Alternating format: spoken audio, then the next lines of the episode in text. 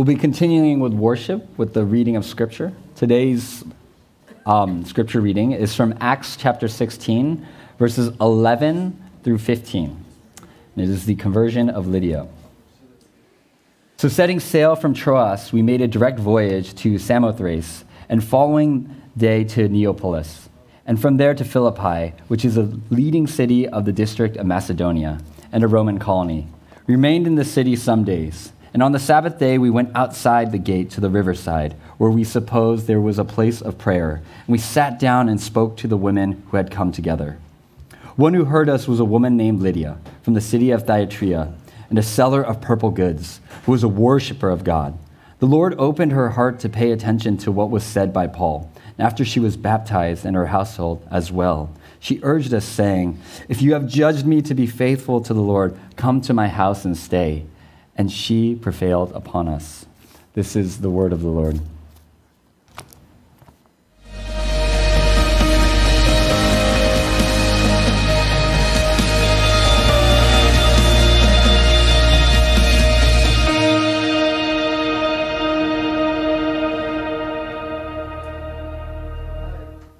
Well, good morning, everyone. I'm Pastor Rich.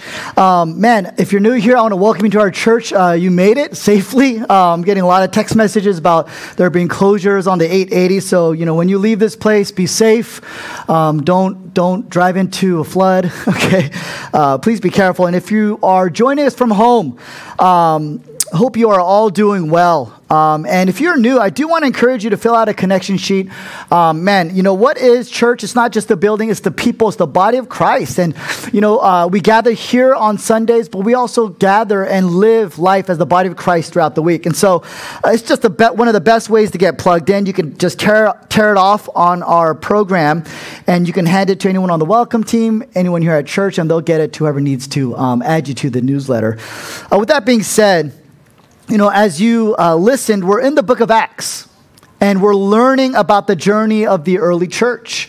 Uh, and what we're seeing here, and, and as we've studied for the past several months, uh, what we're seeing, what God is saying to us, what God is saying to you is look, I've recorded the history of the early church because I want you to see, I want you to uh, rub your nose in the greatness of what I did in the beginning. I want your heart to get filled up again with what you experienced when you first came to know me. I want you to see and testify that I am still real, that I am still trustworthy, that I am still capable. I am still a God who can do things beyond your ability. Risen in this season of our church life, as we go through the book of Acts, we, we want to go back to God's original calling for our lives. You know, maybe you wake up and you're like, man, I'm tired. I don't know what the purpose of my life is. I don't know why I'm waking up. This is terrible. Well, what you need to do is you need to go back to why God has created you, right? Why God has created you to get up every morning. And what we see here, and what's the vision of our church really, it, it's to know Christ, to share Christ, to become a disciple, to make disciples. That's really the purpose of your life. That's the purpose of your life. To know Jesus, to become his follower, and to share that message. What greater message, what greater purpose can there be than to know the creator of the universe, to know his love, to be redeemed, and to bring souls to eternity? No greater purpose. And, church, I want to ask you a question. Have, have we forgotten just how powerful, how grand, how audacious God is? You know? Uh, some of us have small goals, very small goals. And God has this grand ambition to transform your heart, you see, to transform your marriage, to transform your family, to transform your understanding of time and extend it to eternity. Do we doubt that God can bring about revival and renewal in our hearts? Are we afraid to attempt anything that big again? Are we afraid to say, I, don't know if I want to share the gospel with this person or that person? I don't, I don't know if God can work. It's a reach beyond our ability. That's why we're here, because we want to remember that God has done things in the past that has been far beyond our ability. And we want to live like He's the kind of God who can still do that and will do that. Just think about your life. Just think about your life and all the things that God has carried you through and how He has brought you here now. He has saved you, He has provided for you. And He's not finished, He's not even close. You know, you, know, you know how old Moses was when God called him out of the wilderness to lead Israel out of Egypt? The brother was 80, okay? He had shepherded flock for 40 years in the wilderness. And that's when God calls him out. When Moses says, I'm done, God says, No, you're not. You're going to do one of the greatest things that mankind will ever remember. So we need to uh, renew our faith as we come to the book of Acts. It's not, it's not just the past, it's the present and it's the future. We need to renew our faith of the grandeur of God's will and His power and grace in your life. We need to continually ask Him to keep showing up in our lives, to keep working, to keep moving, to continue to shape us and grow us and transform us. Sanctification is it's a glorious process. So today we're in Acts 16. Paul, Silas, Timothy, and Luke, who is writing Acts, are on a missionary together, missionary journey together, and they've landed in Philippi. And today we see a woman named Lydia, who is a very successful businesswoman coming to faith. And in so doing, we're going to learn three things in our passage. One, we're going to learn about who this woman Lydia is. She's an amazing woman, ahead of her time. Then we're going to see the second thing, the beauty of the gospel, and then lastly, Lydia's response to the gospel. So those are our three points. So let's take a look at who this woman Lydia is. First, we are told that Lydia is from the city of Thyatira. Thyatira. Thyatira was a city in Turkey. Now, um, even today, but just as so back then, Turkey is the melting pot of melting pots. It is the epicenter of where East meets West. It's in the middle where Europe is to the east of them, Asia is to the west, the Middle East is to the south, and sort of all these people groups converge in Turkey. There's the influence from, from country, Asian countries like China and Kazakhstan. There's uh, Middle Eastern influence when they were occupied by the Assyrian Empire. There's Greek influence when Alexander the Great had conquered them. There's European influence from when they were under the Roman Empire, Persian influence from when they were under the Ottoman Empire. And so the first thing we learn about Lydia is that she grew up and lived in a very culturally diverse place. That's what we learn. A place like the Bay Area, very similar to ours.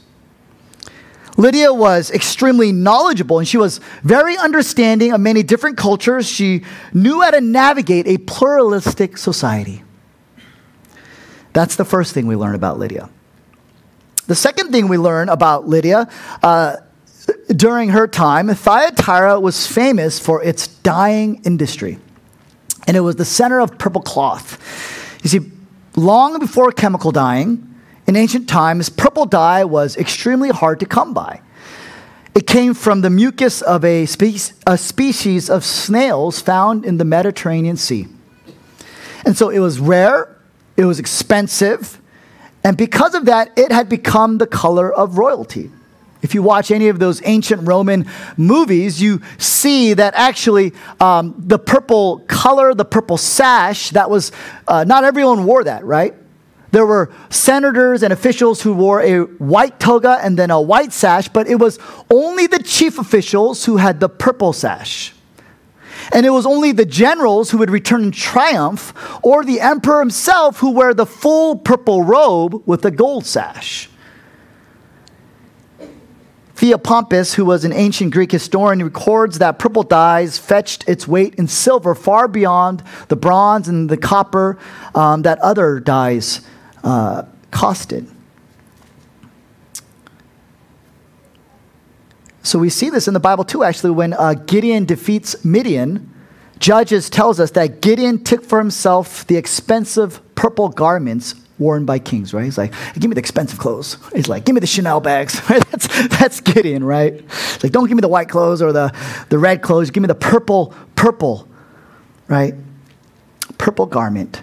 Second Chronicles, King Solomon told the king of Tyre, Send me a man skilled to work in gold and in purple fabrics. Right? Actually, many Bible scholars believe that Lydia was actually part of the Roman imperial court. Why? Well, in Paul's letter to the church in Philippi, he's writing from a prison in Rome. And in the book of Philippians, Paul says this line um, that is very strange unless you understand Lydia. He says, Those from Caesar's household send their greetings. That's very interesting. How does Paul know anyone from the Roman imperial court? Bible scholars believe Paul is referring to Lydia, whom he met in Philippi, who is attending to him in Rome because she's on business there. So, what we see here about this, this, this extraordinary woman, Lydia, is that she's one internationally cultured. She interacts and associates with all kinds of people. She eats all kinds of different foods. She's heard of all sorts of religious and anti religious arguments and perspectives. Second, she's well to do and privileged. She owns a home in Philippi, probably another one in Turkey, probably another one in Rome. She's this cosmopolitan woman with a lucrative fashion business, and she is in the upper echelon of the inner circles with the Roman imperial court. For her to do this, for her to accomplish this, she is ahead of her time in the first century. And yet, out of all the things that this woman has accomplished, out of all the people that she has met, out of all the things Lydia has experienced, out of all the things that could demand her time, we see in our passage today that she is a worshiper of God. And every Sabbath day, she goes outside the city gate to the riverside. Very public, humble place. She gathers with others there to pray, to read scripture, sing songs. This is who Lydia is. But what, is, what does this have to do with us, right? How is this relevant to us? Well, friends, maybe you're here and you're not quite sure how Christianity is relevant to you or relevant to your friends or relevant to this culture. Maybe you think it's outdated, too traditional, unscientific. What does Christianity have to say to a diverse, fast paced, modern, cosmopolitan, metropolitan place like the Bay Area? if you're a Christian, maybe you are ashamed of your faith. You're not sure how to share this part of your life with your family or friends or your coworkers, your classmates. But I want to remind you uh, C.S. Lewis calls it chronological snobbery whenever modern folk that know, think they know better than folk in the past. I want to remind you that Turkey was the melting pot of melting pots. It was diverse ethnically, linguistically, culturally, religiously. It was fast paced, it was modern, it was cosmopolitan, and yet people are getting together to hear what God has to say. That should tell us something. That should give us confidence, if not at least give us curiosity about Christianity, about the gospel. This brings us to the second thing we learn in our text uh, the beauty of the gospel. Verse 13 tells us that they went outside the gate to the riverside and uh, where they supposed was a place of prayer. So, what this means is that there's no church in Philippi, so they gathered outside the city by the riverside. Place of prayer is just a shorthand for a religious place of worship. And I, I just want for I want us to take some time here, and I want us to uh, understand just how amazing this is. Lydia eats the finest of foods. Uh, she lives in the most lavish places. She has servants and maids. But once a week, she leaves the comfort and extravagance of her home to go outside the city gate to meet with others. Why would she do this? Why would she do this? For those of us who are striving for success, we believe that we will finally be happy if we get success. So that's our purpose to be successful. That's why we wake up. That's why we work hard. That's why we make tremendous sacrifices. Now, success can take many shapes and forms. Could be money, could also be physical appearance, it could be marriage and family, it could be social popularity, social acceptance, what other people think about you. You know, I remember when I used to work uh, at my civil engineering job, I, I, didn't really care about the money. I didn't really care about the raises. I didn't really care about that. But I cared about what other people thought about me. That's what I cared about. Any of these, or a combination of them, can be your ultimate driver in your life.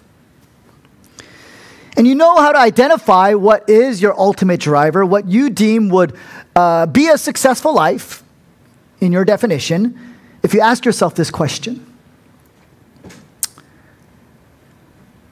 If I only had this, life would be perfect.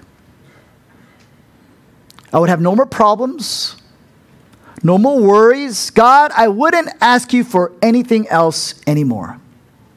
Ask, your question, ask yourself that question. It's a scary question. It is a very scary question because it undresses you. You can fool everyone else, but when you ask that question, you can't fool yourself, right?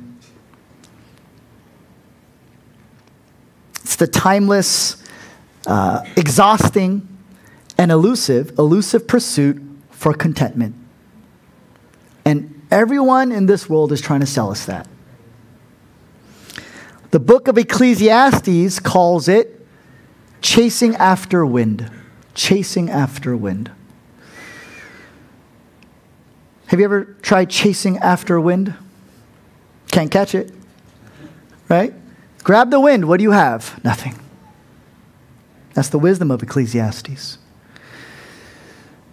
But here's Lydia. She has accomplished her dreams. She's successful. She's got financial freedom. She's got a house, even two or three. She's admired. She's in with the elite and upper class. Everyone wants to work with her. Everyone wants to be her friend. Everyone wants to be her. But what does it say about Lydia in our passage that she would go outside the city gate to the riverside every Sunday? None of that is enough. Lydia is still searching, isn't she? She is still deeply discontent. She is unfulfilled. Lydia's accomplishments, though they are many, they have not satisfied her soul's deep longing for joy, her deep longing for fulfillment. And this only means one thing there's a deep emptiness in living for yourself. There really is. Though that is the message that we are bombarded with, the Bible tells us a different message that we were not made to live for ourselves. And that's one of the problems, I think, when, uh, when uh, people get married, they go into this marriage, and both of them go into this marriage thinking, I'm marrying this person because this person makes me happy, right? I'm not going to this marriage because I'm going to make the other person happy. You see? So even when you go into marriage, sometimes you, you unknowingly, you say the vows, but deep in your heart, it's, I'm living for myself. You make me happy. The moment you don't, the lash is going to come. And that's just not how we were made to live. If you read the scriptures, that's not how marriage is supposed to be. That's not how friendship is supposed to be. It's very consumerist. But Lydia has found that there is nothing there. There's nothing there. Emotionally, philosophically, spiritually. I can only imagine that um, it's kind of like a job that you're that you're uh, you don't want to be at. That doesn't match maybe your gifting, your desire, your potential, and so you become discontent because you know that you could be doing something different, something more. It's kind of like that on a more cosmic level. when, when you are living for yourself, it's like living a life that just doesn't match what you were purposed for, your potential. And so when you live for yourself, there is this discontentment that comes because there's so much more that you could be doing as an individual who's been created in the image of God. Right? And that's what Lydia finally understood.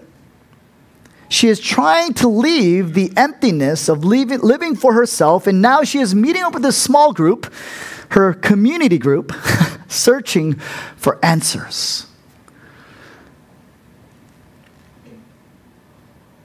Verse 14 describes her as a worshiper of God, which is just a phrase that describes a non Jew who followed the God of the Bible. And so Lydia is searching for answers, and she has recognized that the God of the Bible has some good teachings that resonate with her. So she's recognizing there's something here. I don't fully understand it because we know that later she becomes baptized. So she's kind of starting her journey in the beginning of our passage. There's something here. But there's a problem. There's a problem. Now, let me explain this problem by turning to Mark chapter 12, verse 28 to 34. I have this passage uh, behind us on the screen. This is what happens in Mark chapter 12. A scribe comes up to Jesus and he asks Jesus, which commandment is the most important of all? Right? It's kind of like an Old Testament form of the question God, what's, what's the most important thing I should be living for? Right? What's the most important commandment? You know? What should I be doing? And Jesus says, The most important is, Hear, O Israel, the Lord our God, the Lord is one, and you shall love the Lord your God with all your heart, with all your soul, with all your mind, with all your strength. The second is this you shall love your neighbor as yourself. There is no greater commandment than these. That, that, that's a great answer. Love God and love your neighbor. No greater purpose in life, right? I think we could all affirm that that is a wonderful, um, very high command to follow. Love, love, not hate, love. The scribe says, You're right. You have truly said that God is one, there is no other beside him, and to love him with all the heart and with all understanding, with all the strength, to love one's neighbor as yourself is much more than all the burnt offerings and sacrifices. And then Jesus saw that he had answered wisely. And what does Jesus say? He says, You are not far from the kingdom of God. I love this answer. You are not far from the kingdom of God. If, I'd be, if I was a scribe, like, wait, wait, I'm not in? what do you mean I'm not far? Like, how far am I? And Jesus says, Nope, that doesn't get you in. In other words, knowing what you should do doesn't get you into the kingdom. It gets you close. That's what Jesus says. Ah, you're a little bit closer than the other guy that's stealing and killing and lying, but you're still not in. Why is this person not in? Well, here's the problem. Right? Lydia has left the life of living for herself and she's searching now for a better purpose to better herself. And when she came to the God of the Bible, she saw that there is meaning here love, love. It's profound. Profound. But at the same time, Lydia must have felt the difficulty of this task. Right? The impossibility of loving God, of, of loving uh, your family like you should love them of not responding uh, with anger and bitterness to those who offend you, that want to tear you down, but showing them grace and forgiveness. Lydia must have felt the impossibility of that task.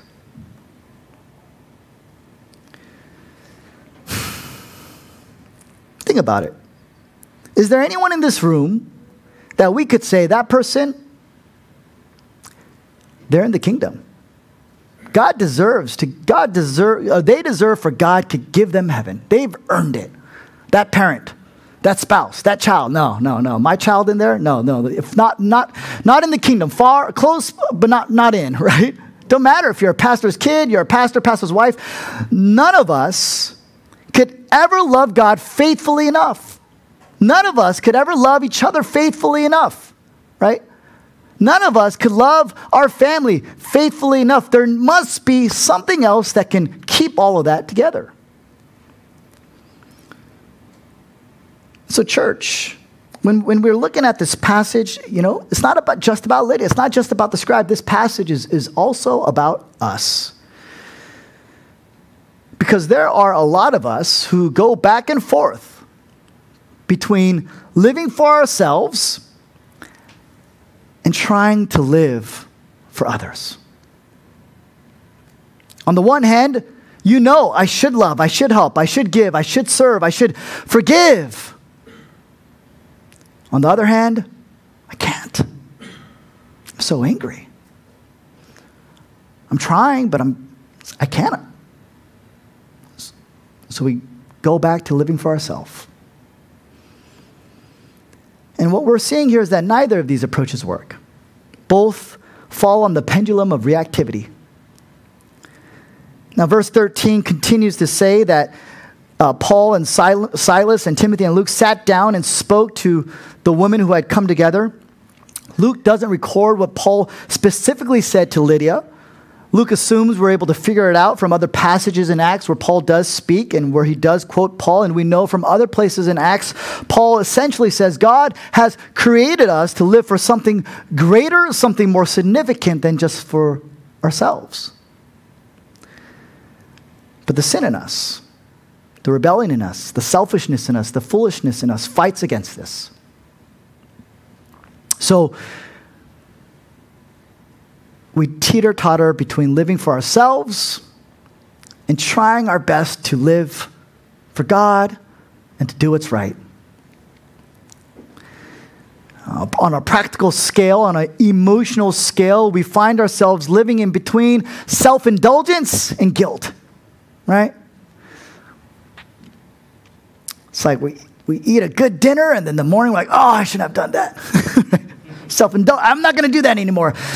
Oh, that looks delicious. it's like, that's just the microcosm, honestly, of morality and life.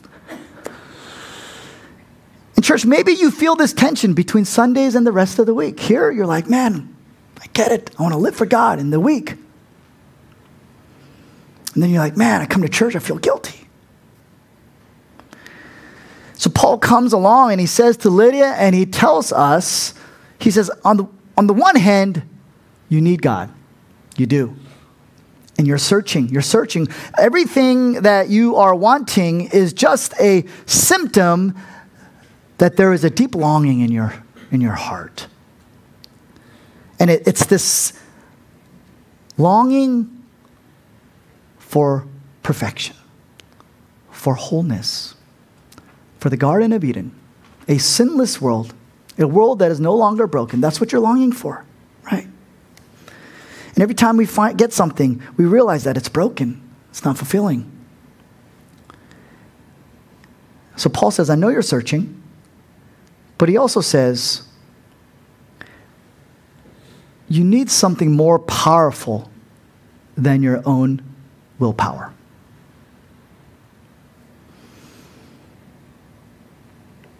In the sense, the scribe and Lydia, all of us, we're kind of stuck, aren't we? Kind of stuck. But, church, only, only the gospel, only the gospel unsticks you. Because, on one hand, Jesus frees you from living for yourself, right? He can give you the gift of the Holy Spirit. And as the Holy Spirit enters into your heart, you have the ability now to, to live for God, to love God, and to love other folk. That's the only way. God can free you, He can open our eyes. He can give you the supernatural joy and love of the Holy Spirit that can overflow into your life. But on the other hand, we can't do that perfectly. And so the gospel also says that Jesus lifts the burden of your guilt. By dying on the cross for your sins and your failures and your weaknesses, that's how you get over your guilty conscience. That's how you get over the sins of others. When you look at Jesus and realize that he has died for your sins.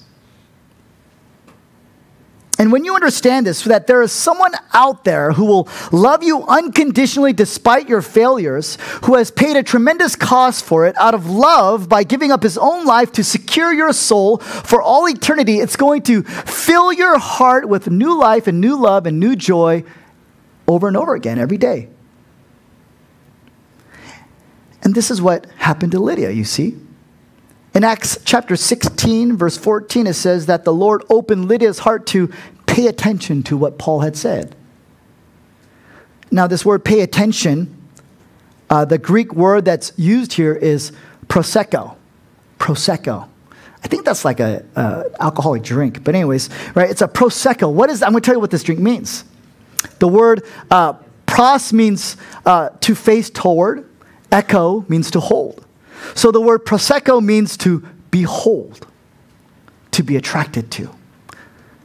So what Luke is telling us, and Luke rarely gets poetic. He's a, uh, he's a doctor. It's not his style of writing. He's, he's more historical and evidential based. It's more like John. But, in, but Luke gets poetic here. What is he saying? He's saying this, this fashion designer, the eye for beauty, the one who is usually the center of attention, the one who everyone else is proseccoing, now she is proseccoing God. She is beholding God. In other words, God has captured, captured her heart. He's attracted her heart. See, Church Lydia's business was beauty. She sold beautiful clothes uh, to beautiful people. But she had never seen a beauty like Jesus. And when she heard the gospel from Paul, she said, This is the most beautiful thing I've ever heard. And she became a Christian. And she gave her life to Christ. This brings us to the last thing we see here. What, what is her response? The first response we see in verse 15 is that Lydia was baptized.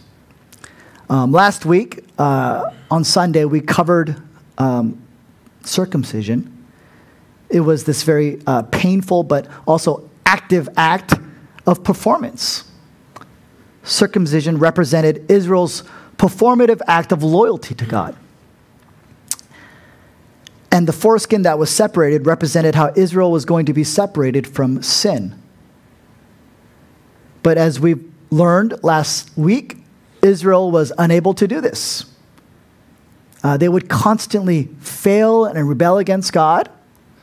So, God the Father sends his Son, and, in, and instead of uh, instituting circumcision, God institutes baptism, which doesn't represent what we have to do, what we have to perform and do for God. What is baptism? It's a, it's a very passive act right? You just, you just sit there. it's painless. What is it symbolizing? It's symbolizing that it's painless and it's passive because Jesus does all the activity and he pays all the painful price. And just as the water is poured over you, Jesus saying, You can't do a single thing. Just sit there and believe. I'm going to wash your sins away. Water represents life. Without water, nothing on the earth will survive, but at the same time, water is a very dangerous force. It also represents death. CNN, um, several years back, they did a report of the most dangerous job in the world on the amount of deaths the profession had per year. And uh, number one at the top was being a fisherman. The ocean can bring death. And this is why Jesus says in Luke chapter 12, verse 50, he says, I have a baptism to be baptized with, and how great is my distress. Why would Jesus say his baptism is distressful? Well, it's because our baptism brings life, but Jesus' baptism brings him death.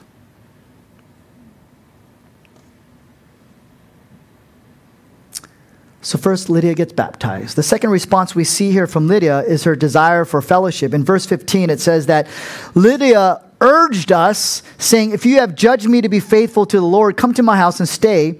And she prevailed upon us. Uh, the ESV translation uses prevail, the NIV uses persuade. And so the meaning is that Lydia persuaded Paul and Timothy and Luke and Silas to fellowship with her. This is pretty cool. Right? Lydia becomes a Christian. She, bapti- she gets baptized. Her whole family gets baptized. Paul is, is going to move on to the next city, to the next mission. And Lydia says, Hey, why don't you come over? I want to learn more about the Bible. I want to ask you questions. And Paul's thinking, I don't have time for this. so she urges Paul, she, come on, Paul, come on, just stay, just stay, please stay. And she makes her case and she wins. You see, church, what, what we see here is that the gospel had not just affected Lydia personally, right? It's not she, she just said, Oh, that was interesting. Yeah, I believe. And she walks off and she goes her own way and she lives her own life. No, what happens here is that it affects her not just intellectually and personally, it affects her socially, relationally. She realized that she's loved by Jesus. And now she's found this greater purpose. What is this? She doesn't just go back to work. What does she do? What has become a greater purpose than her being a CEO of a lucrative fashion business? Her greater purpose is now to, to spend time with people, to love them, to take care of them, to worship with them, to serve them. And in the book of Acts, Lydia's home ends up becoming a common place of ministry. Lydia's home becomes like this hub where Paul, Timothy, Silas, and Luke come and stay, leave, and, and go to other places. Lydia went from living for herself to living for God. She went from being served by servants and maids to now serving unemployed folk, sharing the gospel. And friends, this is what the gospel does. Right? It doesn't just transform you know, your religious status like on a dating app. you know, that's not, that's not just what it does. It transforms everything about you. It transforms our home. It transforms our time, our energy, our purpose. And, and, and you don't, you no longer, you know, whatever your purpose is, whatever your purpose is, you have now a greater purpose. And you want to go back to that greater purpose always. Because that's what you're controlled by. You're controlled by the love of God, the life of God among His people, the mission of God. Let me just end with this. Uh, in Mark chapter 15, when Jesus was being led to the cross, the Gospel of Mark says they clothed him in what? A purple robe. But they twisted a crown of thorns and put it on him. And they were making fun of Jesus of the claim that he was a king. But they didn't realize exactly what they were doing. Jesus was a king. And in that moment in which he was the most uh, humblest ugliest, least attractive, without beauty, well, here's the irony. There's nothing more beautiful than someone who gives up their beauty for you. There's nothing more glorious than a king who would give up his glory for you. There's nothing more loving than a friend who would give up their life for you. And Lydia, saw this.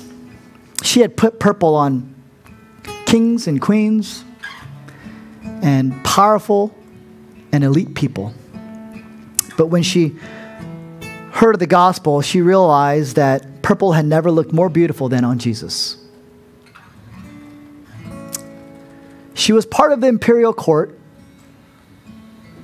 but Jesus was her king. And he had radically transformed her life. And friends, church, I pray that Jesus would radically transform ours too. Let's pray.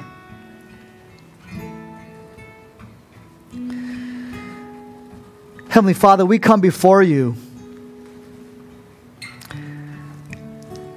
And when we come to a message like this, it's hard because so much of what we hear, so much of what we see, so much of what we are taught, even from those closest to us, it's not about living for others, is it? It's about living for yourself. And it's so hard because, on one hand, we find ourselves in tremendous discontentment when we are living for ourselves. On the other hand, we don't know how to not live for ourselves. And I confess that I struggle with this. And it doesn't matter who you are, what you've done, how much you know. Only the gospel, which is what Jesus has done for us, by the power of the Holy Spirit, taking that message and planting it deep in our hearts, can we start to understand the beauty and the joy, the lasting life and eternality, and the significance and reward and gladness of living for you and living for others. It's so easy to think, why, why would I do that? It sounds exhausting.